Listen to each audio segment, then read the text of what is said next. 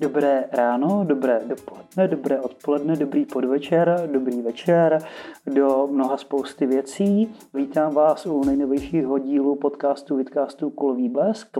Je tady se mnou Jana Péberová a já bych se Jany rovnou zeptal, jaké měla zážitky z poslední doby, protože vím, že zatímco my ostatní přemýšlíme, z čeho zaplatíme složenky a za co, tak Jana byla na dalším festivalu, takže, jak říká mládež a intelektuálně introvertní filmoví publicisté, zaflexi nám s tím, jak si byla na festivalu a koho všeho si tam viděla a koho všeho si potkala, s kým si mluvila, povídej.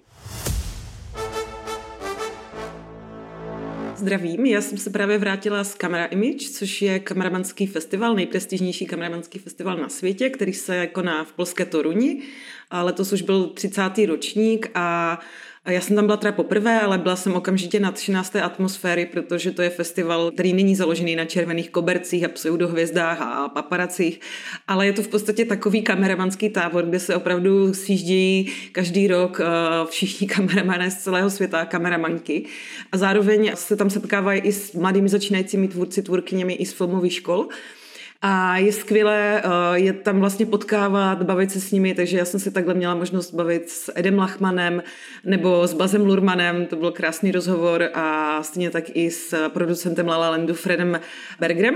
Já jsem tam byla jako členka Fipresky poroty a my jsme ocenili, rozhodli jsme se ocenit nejnovější film Alejandra Gonzálese Iñárritu a Bardo který byl už premiérovaný v Benátkách, akorát tady teda byla uváděna verze, která byla o 20 minut kratší.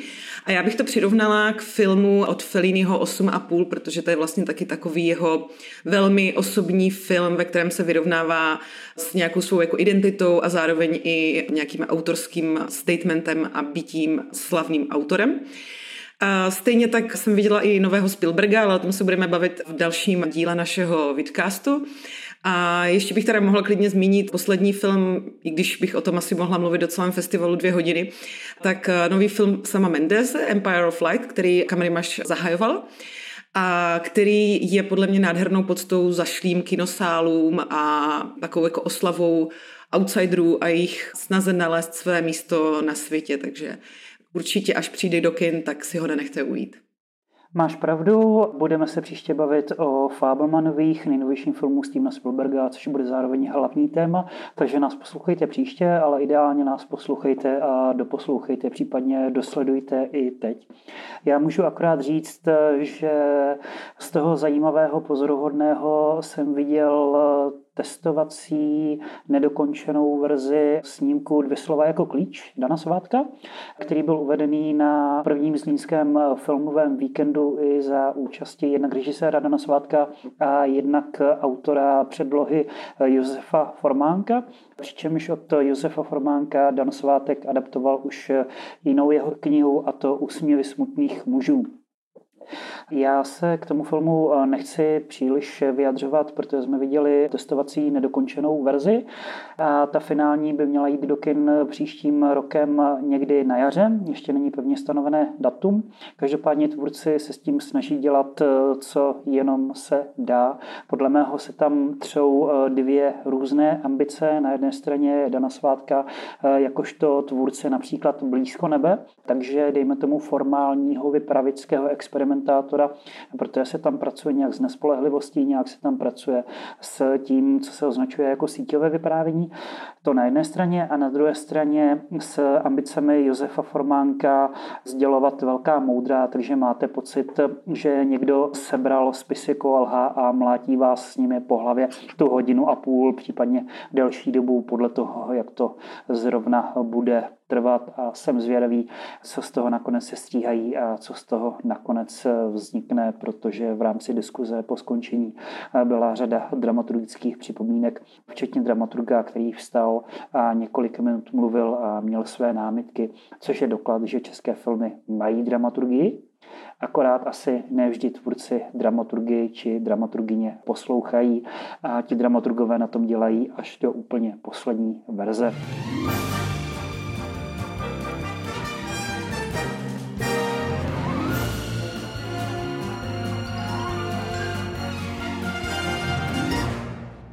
Teď už se dostáváme k titulům, o kterých budeme mluvit, protože se zaměříme hlavně na tuzemské snímky jako Grand Prix, Princezna zakletá v čase 2 a Oběť. A vedle toho zhodnotíme i artovku RMN a nejspíš se v závěru dostaneme i k žánrovce Many. Ale vrhněme se teďka na eh, ty tuzemské snímky. Grand Prix je nejnovější počin režiséra Jana Prušinovského, který režíroval po dlouhé době výhradně podle svého scénáře, což je, myslím, poprvé v případě jeho celovečerní tvorby od jeho debitového snímku František je děvkař. Jinak Jana Prušinovského můžete znát jako tvůrce, který se zaměřuje na spíše opomíjená místa v rámci tuzemské kinematografie a na postavy, které jsou výstřednější, ale máme si k ním hledat eh, cestu. Já vím, že to by se Grand Prix tolik nezamlouvalo, takže nechám eh, chvíli mluvit tebe a pak to případně skoriguju. Pro mě je Grand Prix o trošku něco lepší než Tři tygři, protože mně přijde, že vlastně oba dva ty filmy mají podobný koncept, nějaké road movie tří, řekněme, outsiderů, kteří mají nějaký svůj cíl cesty, takže tři tygři cestují z Ostravy do Prahy přes Polsko a Slovensko. A tady sledujeme trojici protagonistů, kteří jsou na cestě do Barcelony na velkou cenu. Ale já musím říct, že uh, bych možná byla radši, kdyby ten scénář asi napsal někdo jiný, než, než právě Jan Prušinovský. Protože ona je to v podstatě taková opravdu na, pro mě natažená sketch, a mnohem radši mám jeho internetový seriál Autobazar Monte Carlo, který před sedmi lety dělal pro stream a který právě funguje na principu těch 6 až 8 minutových sketchů a tím pádem je to funkčnější, podle mě komplexnější a má to nějaký jakoby větší komediální účinek, bych řekla. Tomu filmu dávám 50%. Ty jsi dneska taková úsečná, vloženě sekirnická, já to trošku teda napravím na adresu Grand Prix. Já si na tvorbě Jana Prušinovského cením toho, eh, že on točí období žánrovek, ať už je to romantické drama do doby internetového věku v chybách, nebo taková obdoba gangsterky v kobrách a úžovkách, či v Grand Prix je to kombinace gangsterky, road movie, sociálního dramatu, romance, respektive romance mezi dvěma osobami stejného pohlaví, která je nesexuálního rázu, protože jsou z jedné rodiny. A cením si toho, že on ty žánrovky, ty zahraniční schémata, mustry přináší do tuzemského prostředí a velmi zdatně a velmi dobře je podle mě lokalizuje, což není moc překvapivé, protože Jan Prušinovský absolvoval na bakalářském stupni prací, která se zabývala romantickými komediemi, jakožto schématem a jejich fungováním, nefungováním, strukturou a podobně. Ty jsi byl v nějaký soutěži a vyhrál si lístky. Ten tvůj pošánej bratranec pojede na Formuli 1, jo? Furt lepší, když jdeš někam s ním, než s tím kreténem štětkou.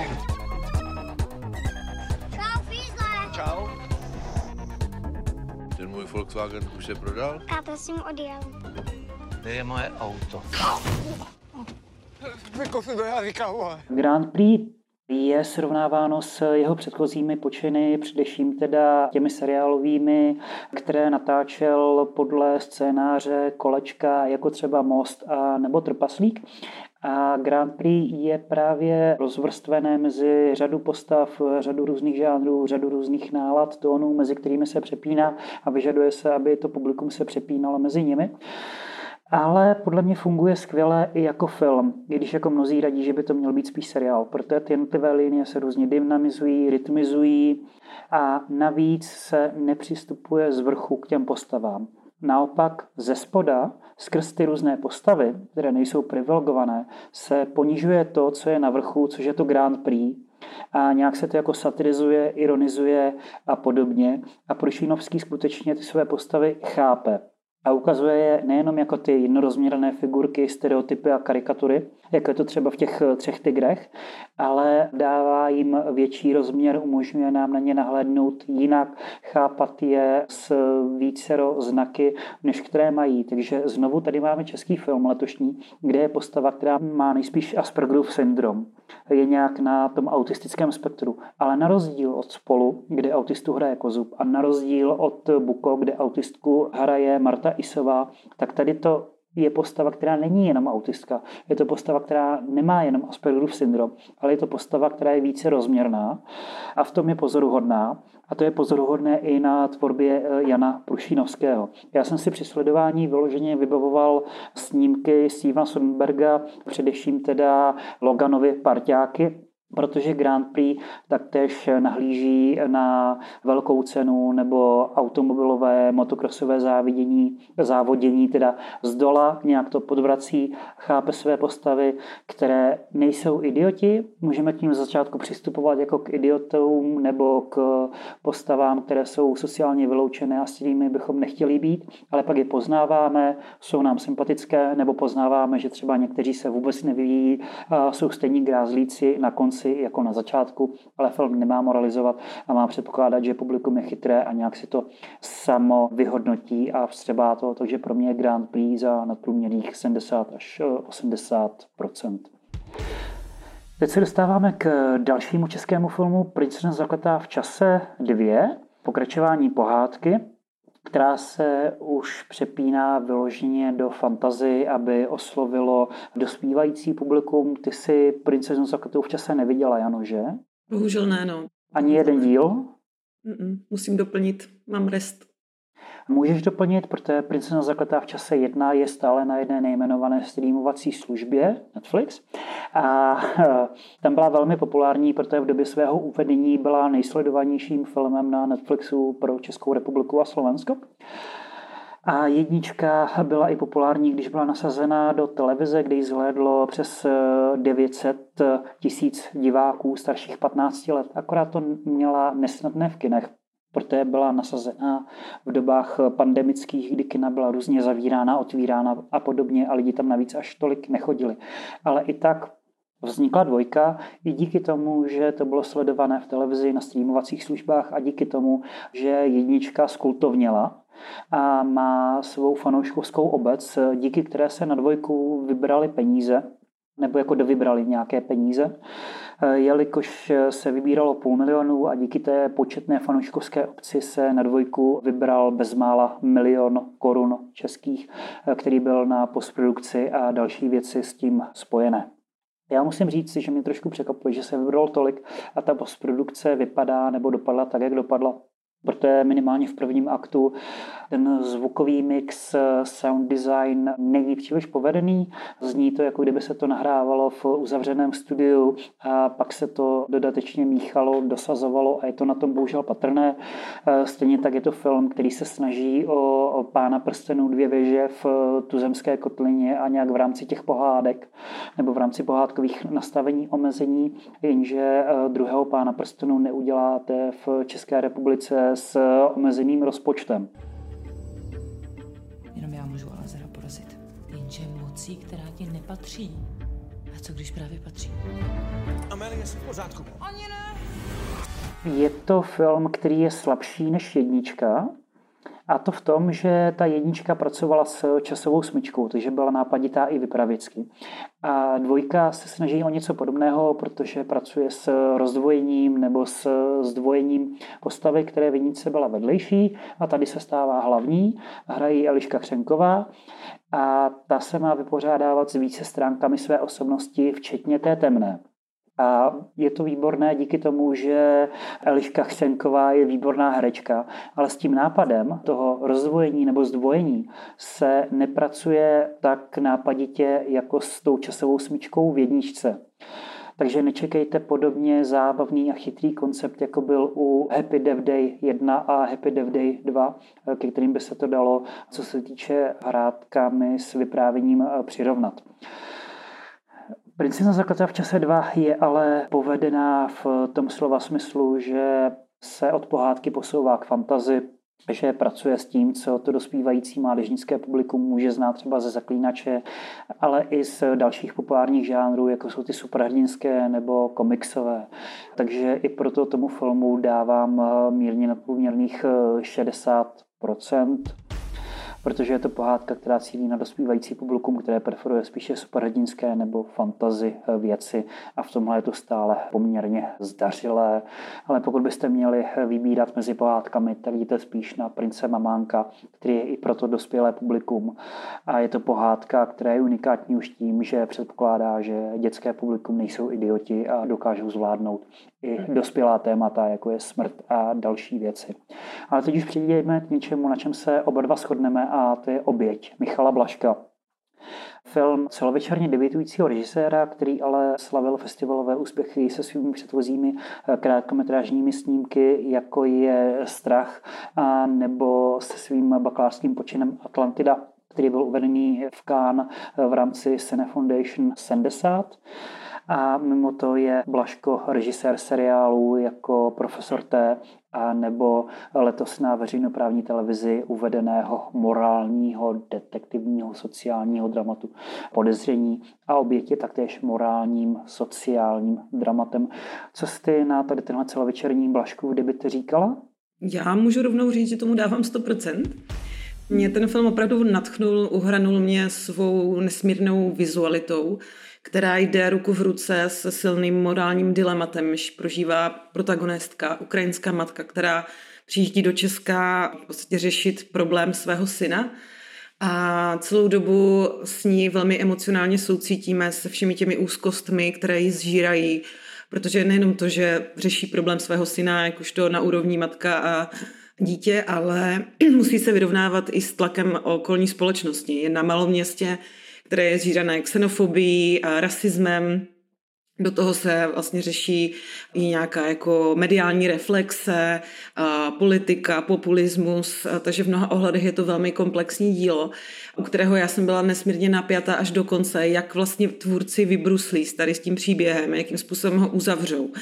A myslím si, že se jim to podařilo opravdu výborně. Já Michala Blaška sleduju právě už od jeho krátkých filmů, jak si zmiňoval Atlantida 2003, která byla uvedena v Cannes soutěži studentských filmů.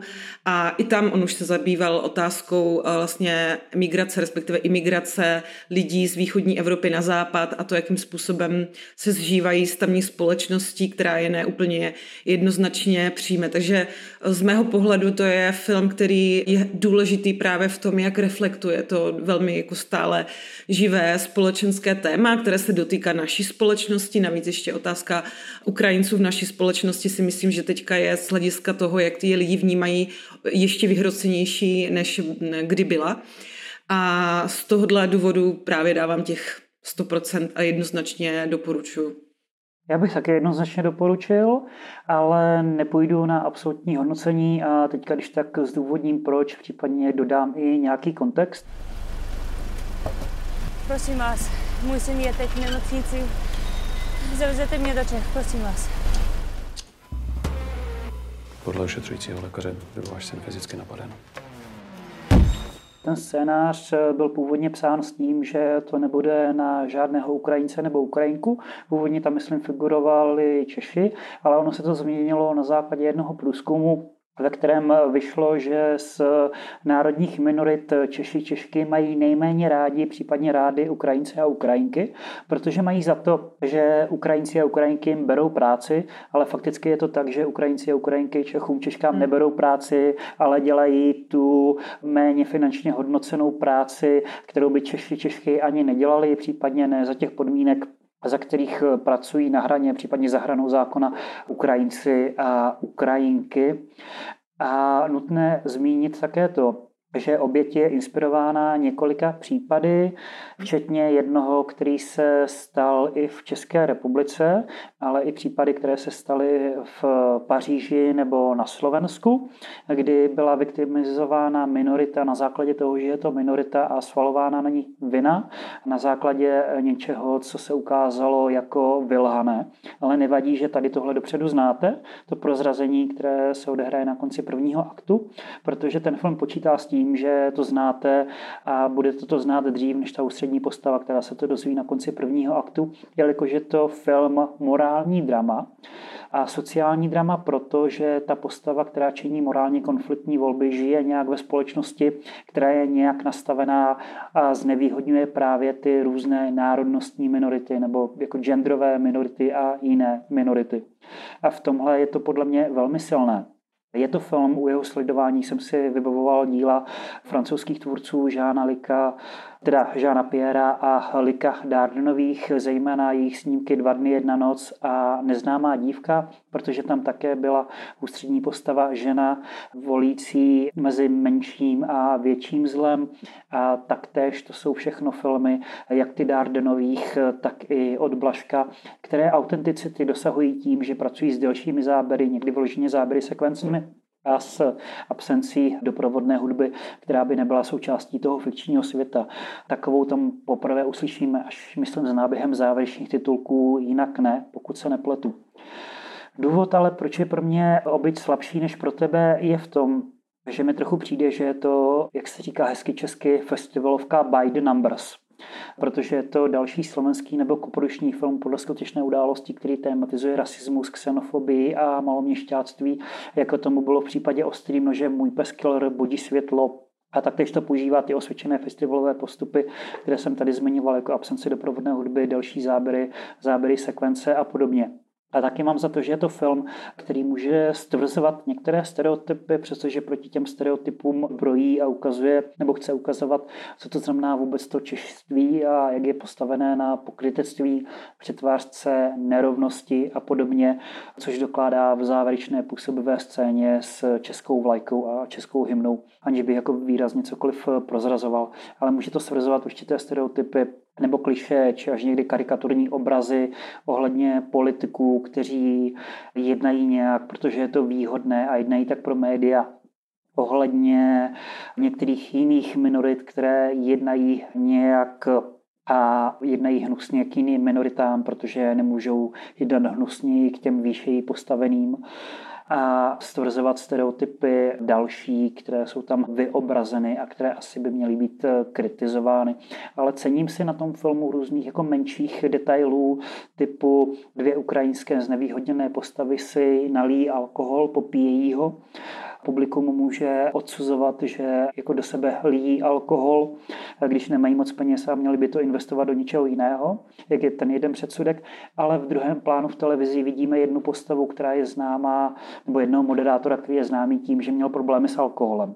A to už jako vstupuje do zajímavé relace, kdy si jako máme říkat, nakolik se předsudečně přistupuje k postavám nebo jako vůbec lidem nížejí postaveným a nakolik ti privilegovaní v médiích nebo jako jinde, třeba bílí alkoholičtí muži v médiích nebo akademické půdě, co všechno jim jako v tomhle prochází. A v téhle nejednoznačnosti je film působivý a akorát bych byl rád, kdyby té nejednoznačnosti tam bylo víc než těch tezích nebo odsudků při vylíčení společnosti, takže proto je za mě oběť za 80 od jednoho spíše klubovějšího počinu, který tematizoval rasismus a xenofobii i malměšťáctví k jinému klubovému počinu, který pojednává o víceméně tom stejném, a to snímku RMN Kristiana Munžiu, rumunského tvůrce stojícího za takovými snímky jako čtyři měsíce, tři týdny a dva dny, za který získal Zlatou palmu v Kán, či zkouška dospělosti, za kterou, myslím, v Kán získal cenu za režii, přičemž oba ty jmenované snímky 4 měsíce, 3 týdny a 2 dny i zkouška dospělosti jste mohli vidět v českých kinech. Já osobně mám za to, že jeho nejnovější novinka RMN je slabší a rozhodně nejslabší z celé jeho filmografie a to hned z několika důvodů. Je to titul, který jsem viděl před několika měsících na letní filmové škole v Uherském hradišti, takže si ho spíš vybavuji než abych o něm dokázal plnohodnotně mluvit. Každopádně je to film, na kterém je pozoruhodné to, že graduje s tím, čím víc se mu prodlužují a čím víc má delší záběry, což je neobvyklé, protože většinou to bývá v kinematografii nebo audiovizi právě že opačně. Problém je, že ono to vygraduje jednou dlouhou, myslím, že víc než deseti nebo dokonce víc než 15 minutovou sekvencí záběrem ve které se to vloženě střetne vřeto jako na kotli, respektive na městském tribunále, kde všichni sdělují své názory, mluví přes sebe, přijde na řadu velká řada témat, která jsou příznačná pro ten snímek, jenže pak ten film nekončí, ale ještě pokračuje dál a řeší velkou řadu dalších témat a líní spojených s jednou z ústředních postav toho filmu.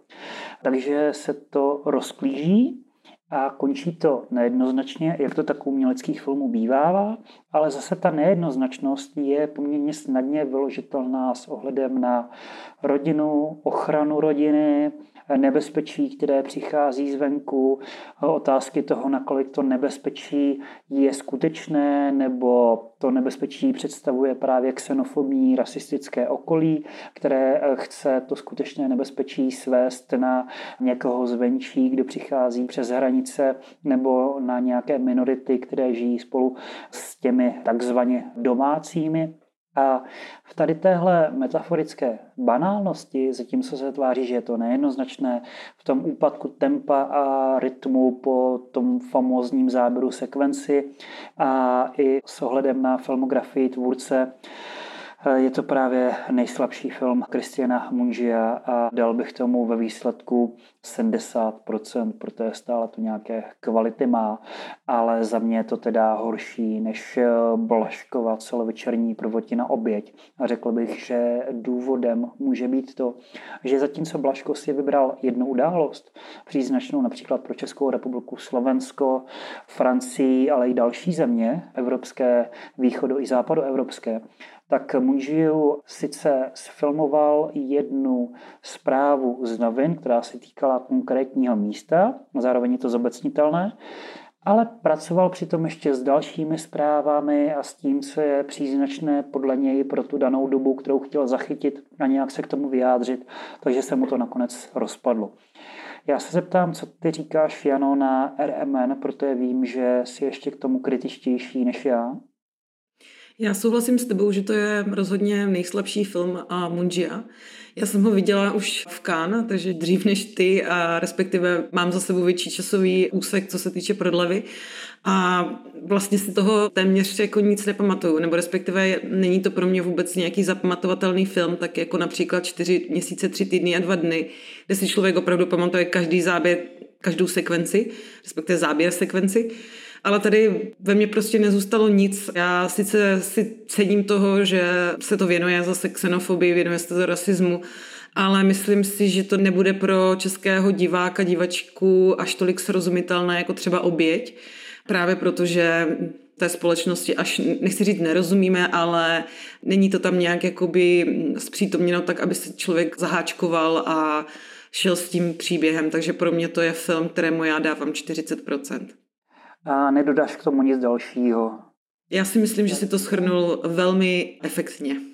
Díky, e, já se teď pokusím velmi efektně a ideálně i efektivně schrnout meny, které si neviděla, ale předpokládám, že si to nejspíš doplníš, Určitě. protože meny je nejnovější snímek režiséra Marka Meloda, který je znám díky režii seriálu jako Boj o moc. Zároveň je to film, jehož jeden ze dvou scénáristů píše právě satirický seriál Boj o moc, kde není ani jedna sympatická postava a i ty, které se můžou zdát aspoň trochu sympatické nebo můžeme s nimi empatizovat, tak se postupně vybarví a ukážou se jako ty největší. Když to řeknu takhle, v tom filmu Many je velká řádka postav, která se sejde v luxusním místě, na velmi luxusní několikafázový chod uznávaného šéf kuchaře, který má pro ně připravenou řadu překvapení.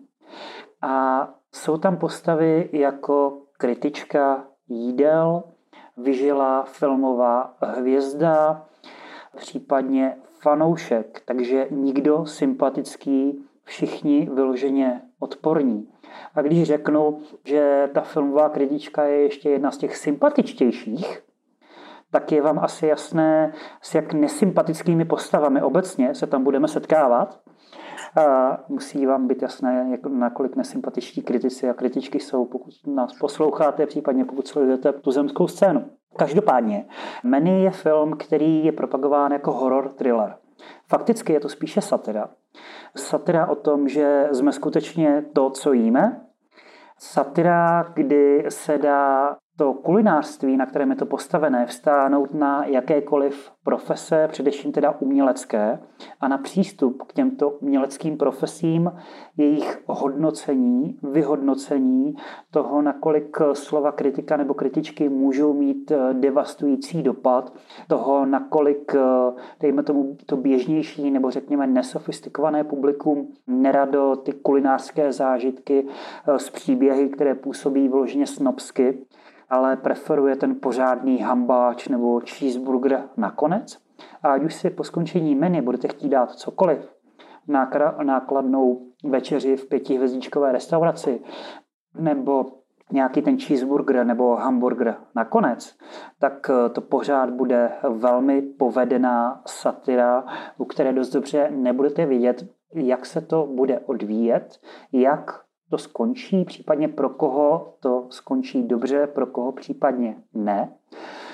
A je to film, který má nejblíže k satirám posledních let, jako je Na nože či Uteč, a nebo Trojuhelník smutku, ke kterým to teda všem přirovnává zahraniční kritika. A já mám osobně za to, že to má spíš blízko k satirám, jako je Lov Mladí zabijáci či Netflixovská The Platform. Takže pokud se vám líbily tady tyhle nesmlouvavé satiry, které nedávají nic na dno ani publiku a ani těm postavám, tak do toho jděte. Akorát vězte, že menu nepředstavuje žádné zakousnutí proustovské madlenky, či co to tenkrát bylo, eh, co se zakusovalo u průsta a na základě čeho jste si pak měli vybavit celé dětství a kýčovitě se dojímat sám nad sebou, ale že je to vyloženě pokrm, který zhořkne z kterého vám bude ideálně špatně, ale je to jako velmi dobrý film, kterému dávám 80%, takže doufám, že si to, Jano, časem doplníš, až to třeba bude na streamu. Určitě, na základě tvých slov jsem přesvědčena, že to je film naprosto pro mě. Já jsem o tom taky přesvědčený, zvlášť, že vím, že se ti velmi líbili mladí zabijáci, ke kterým to má poměrně blízko. A zároveň je tam nejsilnější ženská hrdinka, která je, řekněme, morálně a eticky velmi ambivalentní pro, řekněme, konzervativní smýšlející publikum, které na to půjde. A tu hrdinku, nebo ne hrdinku, ale ženskou postavu tam hraje Anya Taylor-Joy, která vyloženě po poslední noci v Soho a těch předchozích Šajmala novinách, tak se ukazuje jako velmi zdatná žánrová herečka.